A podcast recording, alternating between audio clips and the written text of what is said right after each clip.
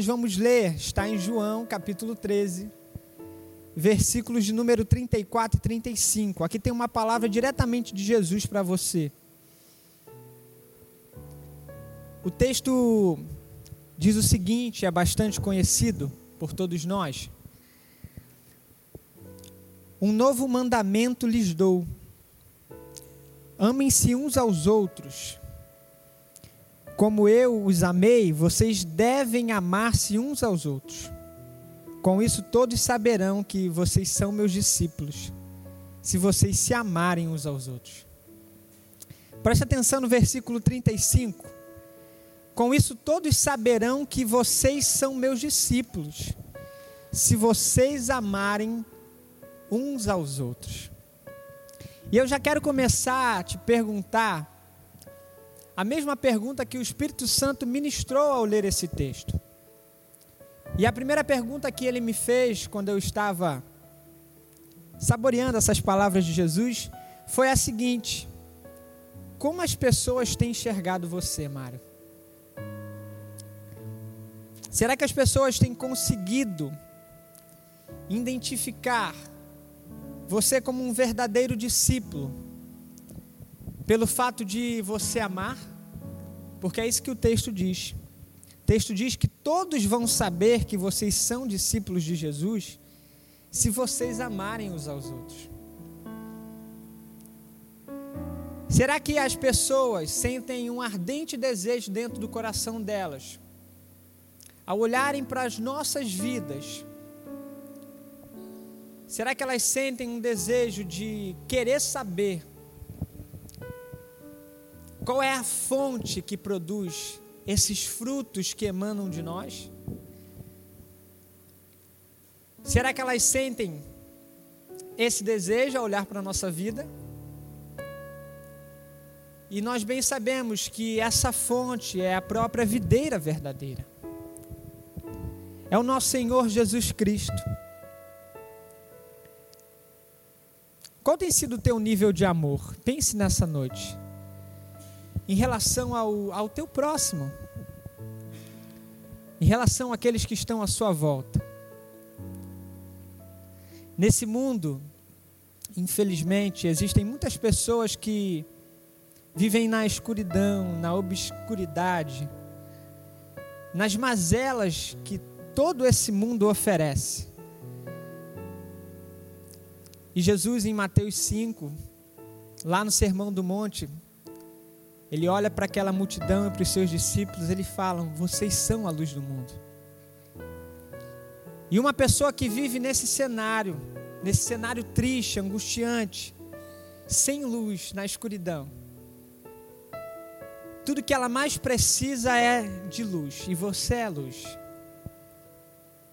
Só que Jesus complementa, ele fala assim: por acaso, nós podemos colocar uma vela debaixo da vasilha? Não podemos. Antes ela deve ser colocada no ponto mais alto da casa, para que todos possam vê-la, ela resplandecer. Assim como essas luzes aqui de cima iluminam, vocês foram chamados para iluminar esse mundo. E eu te pergunto nessa noite, sob que vasilha você tem se escondido? Debaixo de que mesa você tem se colocado? Para que essa luz não venha resplandecer para as pessoas. Pense o que tem sido a vasilha que tem impedido. Às vezes é o egoísmo, pensar em si mesmo. Às vezes é o seu tempo que tem tomado tanto seu coração que você não consegue achar tempo para as outras pessoas. Às vezes é indiferença. Às vezes é um sentimento de superioridade. Então comece a pensar sobre essas coisas. Será que de fato as pessoas conseguem nos enxergar como enxergaram tantos outros homens de Deus? Ali vai um homem de Deus cheio do Espírito Santo. Ali vai uma mulher que quando abre a sua boca, todo local é abençoado com as suas palavras. Será que as pessoas conseguem enxergar isso em mim, em você? Enquanto você vai pensando e o Espírito Santo ministrando no seu coração, eu quero partir para a segunda pergunta que ele me fez naquela noite. Ele virou: agora que você já pensou como as pessoas te veem, eu quero te fazer uma nova pergunta. E você, Mário? Como você tem visto as pessoas? E ele me fez ir até um texto onde ele, numa ocasião, Jesus curou um cego. E nós vemos nos relatos dos evangelhos que ele curou tantos cegos, mas esse tem algo especial, algo diferente nessa história, algo inusitado até. Esse texto está lá em Marcos capítulo 8 versículo 22. E diz assim: Eles foram para Betsaida, e algumas pessoas trouxeram um cego a Jesus, suplicando que tocasse nele. Ele tomou o cego pela mão e o levou para fora do povoado. Depois de cuspir nos olhos do homem e impor-lhe as mãos, Jesus perguntou: Você está vendo alguma coisa? Ele levantou os olhos e disse: vejo pessoas. Elas parecem árvores andando. Mais uma vez, Jesus colocou as mãos sobre os olhos do homem, então seus olhos foram abertos e a sua vista lhe foi restaurada. E ele via tudo claramente. A primeira coisa que de interessante que eu vejo nesse texto é que ele passou por dois estágios. E muitas das pessoas que estão dentre nós, infelizmente, têm enxergado as pessoas como esse cego estava enxergando. Tem enxergado as pessoas como árvores, como coisas, como objetos. Assim como nosso nosso querido pastor Richard pregou, nós vivemos num mundo onde nós estamos invertendo as coisas. Nós estamos amando as coisas e usando as pessoas.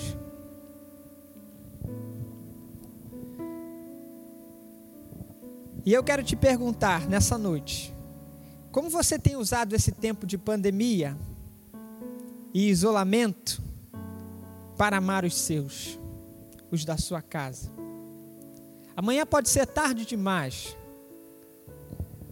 O amanhã pode não existir. Tiago nos alerta sobre isso. Ele fala que não adianta a gente planejar, fazer coisas, porque tudo vem do Senhor. Então a coisa mais sábia é fazer assim farei se Deus quiser. E eu quero te perguntar: de quantas pessoas você tem sentido saudade, falta? Comece a pensar.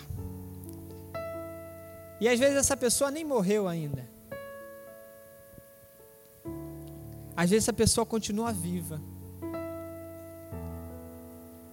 Essa pessoa talvez ela só esteja em outro continente, outro país, outro bairro. Essa pessoa talvez esteja apenas em outra rua. Ou talvez essa pessoa esteja dentro da sua casa. Só que a distância dos corações, a distância dos sentimentos, ela faz parecer com que essa pessoa está a quilômetros de distância de você. Uma vez eu vi uma certa frase, e essa frase é magnífica. Ela diz: Os homens por si só podem cruzar diversos oceanos o homem na sua empreitada pode cruzar mares. Mas muitos deles não têm coragem de cruzar a mesa da sua casa para amar os seus.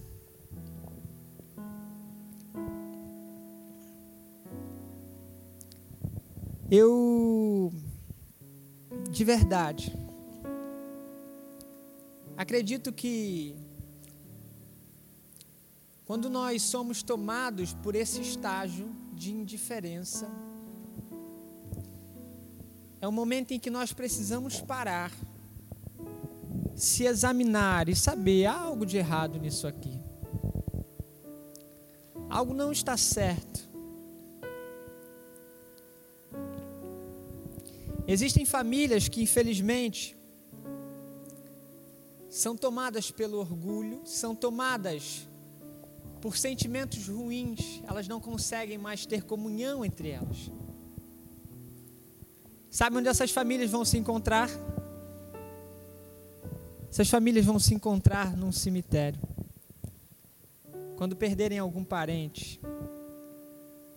E ao invés de, em um dia como esse, ou como aqueles que a gente podia, elas puderem estar agradecendo e compartilhando da alegria da vida, o maior dom que Deus nos deu.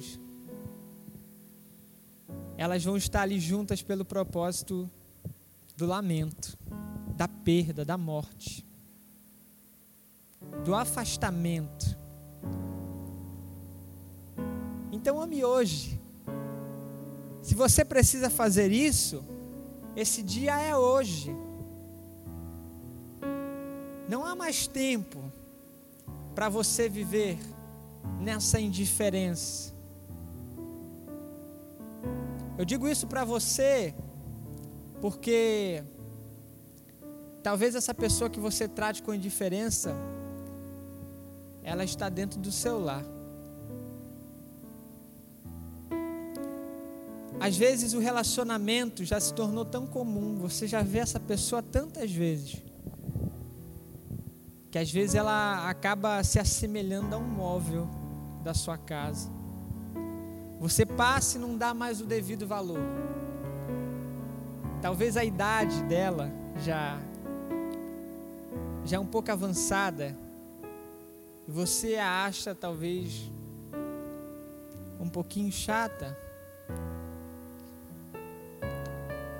Talvez você esteja na sua sala, seus avós estejam no seu quarto lá sozinhos.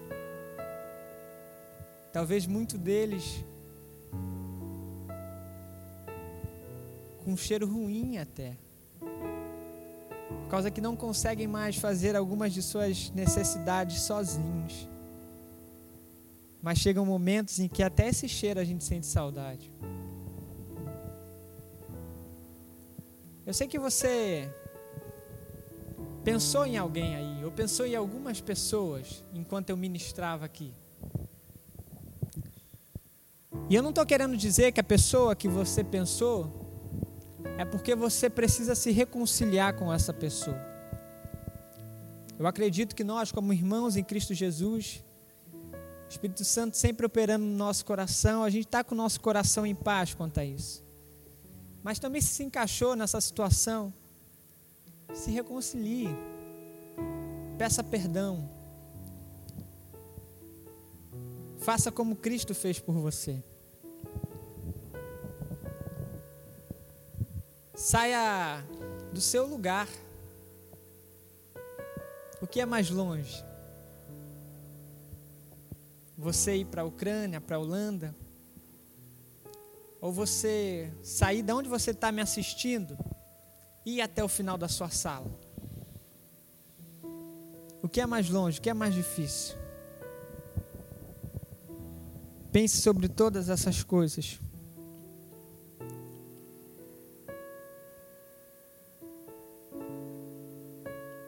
1 Timóteo capítulo 5, versículo 8 diz: Se alguém não cuida de seus parentes, especialmente dos de sua própria família, negou a fé e é pior que um descrente. Quando essa indiferença dentro do nosso coração, ela se torna exposta, ela vai te denunciar em algumas áreas da sua vida. E a primeira área que ela vai denunciar é a seguinte: se você tem problemas no seu relacionamento com o seu próximo, é obviamente, é automático, que você está com o seu relacionamento com Deus quebrado. Porque existem dois grandes mandamentos que, de, que Jesus deixou para nós, e ele diz que esses mandamentos resumem toda a lei. E não tem como você não amar seu próximo e amar a Deus. É algo impossível biblicamente. A Bíblia diz que a única forma de amar a Deus que achamos lá é obedecendo os seus mandamentos. João 14, 21. O que obedece os meus mandamentos, esse é o que me ama. É a única forma que você vai achar lá. E amar ao próximo é um mandamento de Deus. Então a primeira evidência é que seu relacionamento com o seu próximo está quebrado com Deus também. E você precisa repará-lo. Você precisa reparar o seu relacionamento vertical com Deus, para que a coinonia possa ser restabelecida também. A comunhão com seus irmãos. E o segundo fato que é dedurado é que, dentre esses dois mandamentos que Deus nos deixou, há um terceiro implícito. Ele fala: ama o teu próximo como a ti mesmo como a ti mesmo. Então você precisa se amar também. Existem pessoas que caminham, estão conosco, em plena comunhão, mas são pessoas que não se perdoam por coisas que fizeram lá atrás. Aceitaram Jesus como único suficiente Salvador Jesus já perdoou os seus pecados, mas elas não perdoam. E por isso elas ficam presas sobre o próprio jugo que elas colocam sobre elas. E essa noite é noite de desatar esse jugo sobre a sua vida. Não há mais tempo de você ficar acorrentado sobre esses aspectos que você mesmo colocou, sendo que Cristo já tirou lá na cruz. Lembre-se, toda a dívida que era contrária, ela foi cravada na cruz. Hoje nós somos justificados pelo sangue de Jesus. O sangue que nos limpa, que nos lava, que nos torna justos diante de Deus, que nos dá paz diante de Deus. Antes éramos inimigos, agora nós temos paz com Deus, através de todo o sacrifício de Jesus na cruz. João reforça que é impossível você amar um e não amar outro, porque esses mandamentos andam de mão dada, em conjunto. E ele diz em uma das suas cartas, em 1 João, capítulo 4, versículo 20: Se alguém afirmar eu amo a Deus, mas odiar o seu irmão, é mentiroso. Pois quem não ama a seu irmão a quem vê, não pode amar a Deus a quem não vê. Ele nos deu este mandamento: quem ama a Deus, ame também o seu irmão. Você quer saber de fato se você ama o seu irmão? Talvez você esteja se perguntando isso nessa noite. Você vai saber de fato se você ama o seu irmão quando você sentir a necessidade ou precisar de perdoá-lo. É nessa situação que nós descobrimos que amamos alguém. Quando nós precisamos liberar o mesmo perdão que Jesus liberou sobre nós, que Deus liberou sobre nós, sobre a vida do nosso irmão também. 1 Pedro, capítulo 4, versículo 8. Sobretudo, amem-se sinceramente uns aos outros, porque o amor perdoa muitíssimos pecados. O amor perdoa muitíssimos pecados. E eu queria tomar licença nesse momento para compartilhar com vocês um pedaço de uma pregação de um padre muito famoso. E é um sermão que mexeu tanto com o meu coração, ele falando sobre amor, amor a Deus, amor ao próximo. E eu sinto que você também vai ser muito edificado é um padre bastante conhecido, padre Fábio de Mello. E ele diz a seguinte coisa em um dos seus sermões: Na vida, a gente só sabe que ama alguém, a gente só tem o direito de dizer a alguém que amamos depois de ter dito infinitas vezes a esse mesmo alguém a frase: Eu perdoo você. Porque na verdade a gente só sabe que ama depois de ter tido a necessidade de perdoar. Antes do perdão, a gente pode ter até admiração por alguém, mas admirar alguém ainda não é amar. Porque a admiração não nos leva a dar a vida pelo outro. Admiração é um sentimento, uma situação superficial. Eu admiro aquela pessoa, mas eu sei que amo depois de ter olhado nos olhos, saber que errou, que não fez nada de certo, e ainda assim eu continuar dizendo para ela: Eu não sei viver sem você. Apesar de ter errado tanto, continuas sendo tão especial para mim. A gente sabe que ama as pessoas assim, depois de ter feito o exercício de olhar nos olhos no momento em que ela não merece ser olhada e descobrir ainda ali uma chance. Ainda não acabou. Coisa boa na vida é a gente encontrar gente que nos trate assim, com esse nível de verdade. Gente que nos conhece de verdade, que já foi capaz de conhecer todas as nossas qualidades, mas também todos os nossos defeitos porque eu não sou só qualidade.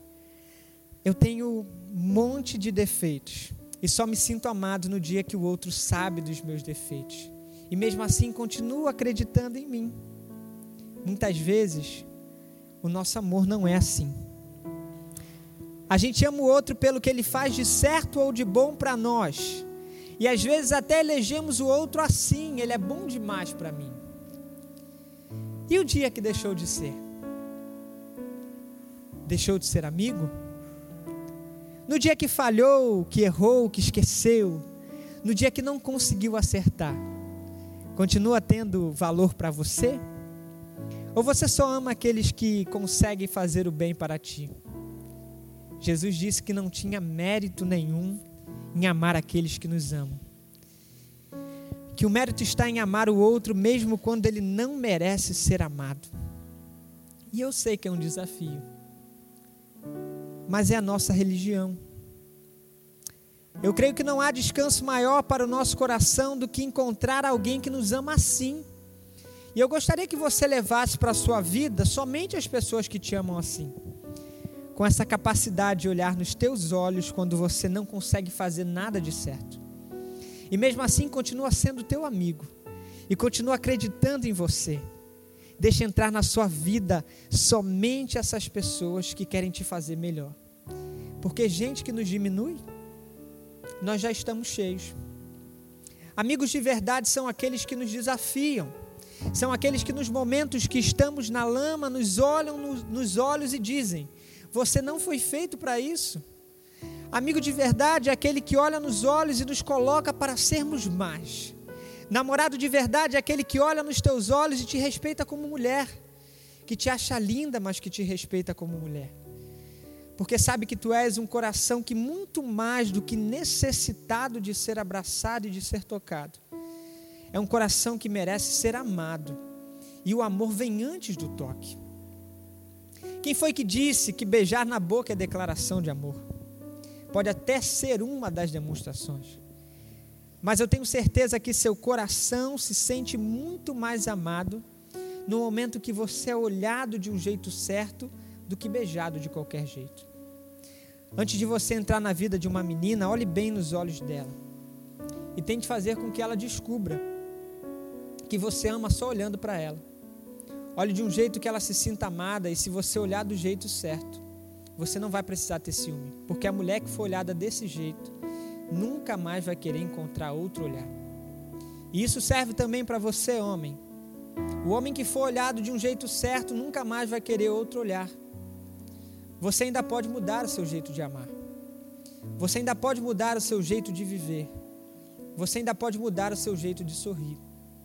Você ainda pode perdoar aquele que você não quer perdoar. Porque a vida é feita de oportunidades. E essa oportunidade é hoje. Então faça dessa maneira. Que o nosso Senhor Jesus, com toda a sua graça e misericórdia, em comunhão com o seu Santo Espírito, possa nos ajudar a achar essa essência que talvez se perdeu. A maior das essências, que é a essência do amor.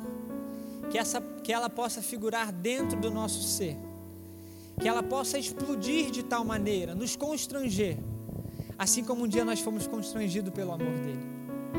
Que as outras pessoas também possam se constranger com o amor dele dentro de nós. Eu quero orar por nós nesse momento.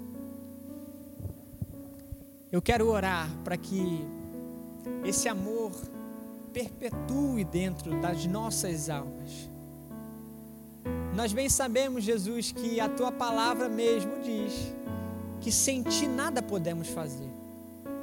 Então nós te pedimos auxílio e socorro. Nós sabemos que é difícil, mas também sabemos que contigo nós podemos. Santo Espírito Consolador, grandioso, perfeito, imutável, Santo, Santo, Santo, Santo és o teu nome. Nós te rendemos glória, Senhor. Nós te rendemos louvor. Nós adentramos no trono da tua graça nesse instante, para te suplicar, Senhor Jesus. Eu sozinho não consigo, eu sozinho sou falho, eu sozinho só vou errar. Mas que o teu amor nos preencha de tal maneira, nos envergonhe e nos constranja. E que esse amor seja a fonte da nossa vida. E que essa fonte possa transbordar para as demais pessoas.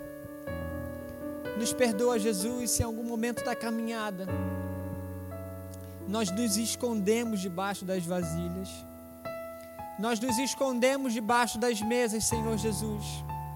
Nos perdoa, Espírito Santo, se algum momento nós entristecemos o Teu nome, pelo simples fato de saber que Jesus perdoou os nossos pecados, mas nós mesmos não conseguimos perdoar os nossos pecados. E vivemos presos num labirinto não frutificamos. Porque nós enchemos a nossa mente de culpa, nós enchemos a nossa mente com tudo aquilo que Satanás joga lá e nós aceitamos, mas nessa noite, Senhor, sejam quebrados. Tudo aquilo que Satanás tenta construir sobre nós. Tudo aquilo que Satanás colocou na nossa mente, que nos aprisiona, Senhor, que nos fazem ficar parados no mesmo lugar, com medo, nos escondendo em vasilhas e mesas. Que sejam substituídos, Senhor, por aquilo que o Senhor acha de nós, sobre aquilo que a tua palavra ministra sobre nós e nós somos filhos teus. João capítulo 1, 12. Todos aqueles que creem, Ele deu o direito de se tornarem filhos de Deus. E nós, como os teus filhos, Senhor, e embaixadores do teu reino, proclamamos: Satanás, você não tem vez sobre a nossa vida. Tudo aquilo que você colocou na nossa mente, seja substituído pela palavra de Deus. Nós repreendemos todo o jugo que foi lançado por Ele por nós mesmos. Nós queremos aceitar o teu convite, Senhor. O convite de troca de fardo. O convite de troca de jugo. Nós precisamos desesperadamente de descanso, Senhor. Descanso em Ti. Nesse momento, invada os corações. E mude todas as coisas de lugar, Senhor Jesus. Vai tirando tudo que não provém de ti do nosso ser. Toda imoralidade, Senhor.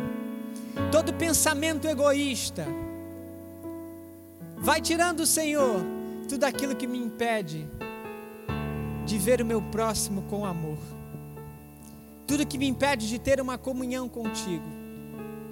Nós proclamamos mentes e corações restaurados e cativos a Jesus de Nazaré. Nós ministramos, Senhor Jesus, o teu espírito tocando nos corações de pessoas que precisam liberar perdões de anos. Pessoas que não conseguem perdoar. Mas que a tua palavra e o teu Espírito Santo convenças de arrancar toda a raiz de amargura e seguir os teus mandamentos. E assim nós te agradecemos, porque nós sentimos o teu poder e a tua graça sobre esse lugar. Em nome de Jesus, amém. Se você que me ouve entendeu isso, e por muito tempo ficou preso sobre julgos que você mesmo colocou, ou sobre coisas falsas que foram instituídas sobre a sua mente. Essa é a noite de avançar. Você foi revigorado pelo Senhor nessa noite. E para você que me ouve, entendeu esse poder de Jesus Cristo, um poder que venceu a morte, que venceu o pecado, cujo qual aquele nós éramos escravos. Mas aprove ao Senhor. E quando eu falo de amor, não poderia falar do versículo mais conhecido, João capítulo 3, versículo 16. É por você que ele deu o filho unigênito, para que você não venha perecer, sofrer a segunda morte, mas para ele conceder a você a vida eterna. E para você adquirir isso e a remissão dos seus pecados, você basta apenas confessar esse Senhor como seu único e suficiente Salvador. Se você é uma dessas pessoas que tomou essa grande decisão, a mais importante decisão da sua vida, escreva nos comentários do Facebook, ou se você está nos vendo pelo YouTube, escreva nos comentários: Eu aceitei esse Salvador. Ou se você ainda assim não se sente à vontade, vai aparecer um telefone aqui, onde pessoas vão estar dispostas a te atender. E lá você pode se comunicar com elas, porque nós queremos muito conhecer vocês. Então que você seja abençoado por essa palavra. Para finalizar, eu quero ler um versículo para você. 1 João, capítulo 3, versículo 15. Todo aquele que odeia o seu irmão é assassino, e vocês sabem que todo assassino não tem vida eterna permanente em si. Nisto conhecemos o amor que Cristo deu a sua vida por nós. Portanto, também nós devemos dar a nossa vida pelos irmãos. Ora, se alguém possui recursos deste mundo e vê seu irmão passar necessidade, mas fecha o coração para essa pessoa, como pode permanecer nele o amor de Deus? Filhinhos, não amemos de palavra, nem da boca para fora, mas de fato e verdade. Colossenses 3, 12 e 15. Portanto, como eleitos de Deus, santos e amados, revistam-se de profunda compaixão, de bondade, de humildade, de mansidão e de paciência. Suportem-se uns aos outros e perdoem-se mutualmente, caso alguém tenha motivo de queixa contra outra pessoa. Assim como o Senhor perdoou vocês, perdoem também uns aos outros. Acima de tudo isto, porém, esteja o amor, que é o vínculo da perfeição. Que a paz de Cristo seja o árbitro no coração de vocês. Pois para essa paz que nós fomos chamados, em um só corpo. E sejamos agradecidos.